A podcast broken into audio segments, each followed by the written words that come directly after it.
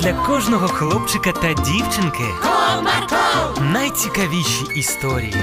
Comarco, Не прогав свій настрій. Comarco. Команда Марка. Привіт! Чи грались ви коли-небудь з сірниками? Весело, правда? А ще й небезпечно. Цікаво чому? Тоді слухайте.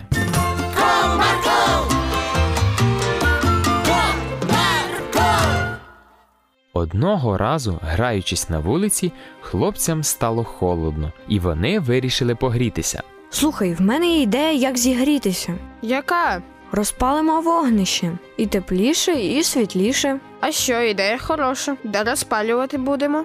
Он там, в купі сухого листя.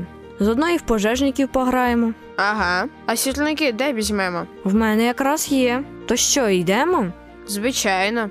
Хлопці підійшли до купи листя і почали оглядати, з якого боку краще розпалювати. А в цей час до них підійшов дядько Олег.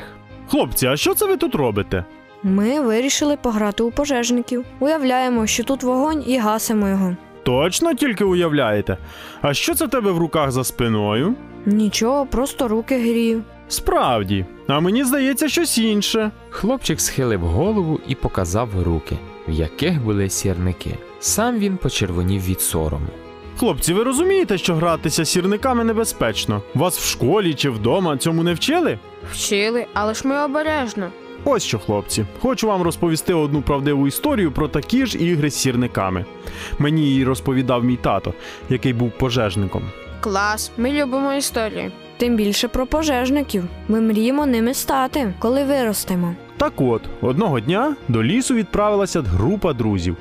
Вони розбили табір, сиділи біля вогнища, співали пісні, розповідали всілякі цікаві історії. О, ми теж цього року ходили в похід з палатками. Нас вчили, як правильно розпалювати вогнище і в'язати різні вузли. Так, це дуже цікаво влаштовувати такі походи. Не відволікайтеся, дядько Олег. Що було далі? А далі всі стомилися і розійшлися по своїх наметах спати.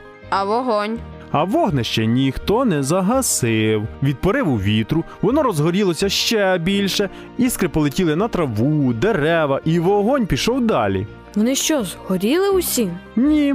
Від жару та диму вони всі прокинулися і побачили, що сталося, але тепер у них додалася ще одна проблемка. Яка? Вогонь з такою швидкістю збільшувався, що пішов в сторону села, і самим їм було вже не впоратися, адже неподалік лісу були будинки, в яких мирно спали люди. Який жах! А пожежників викликали?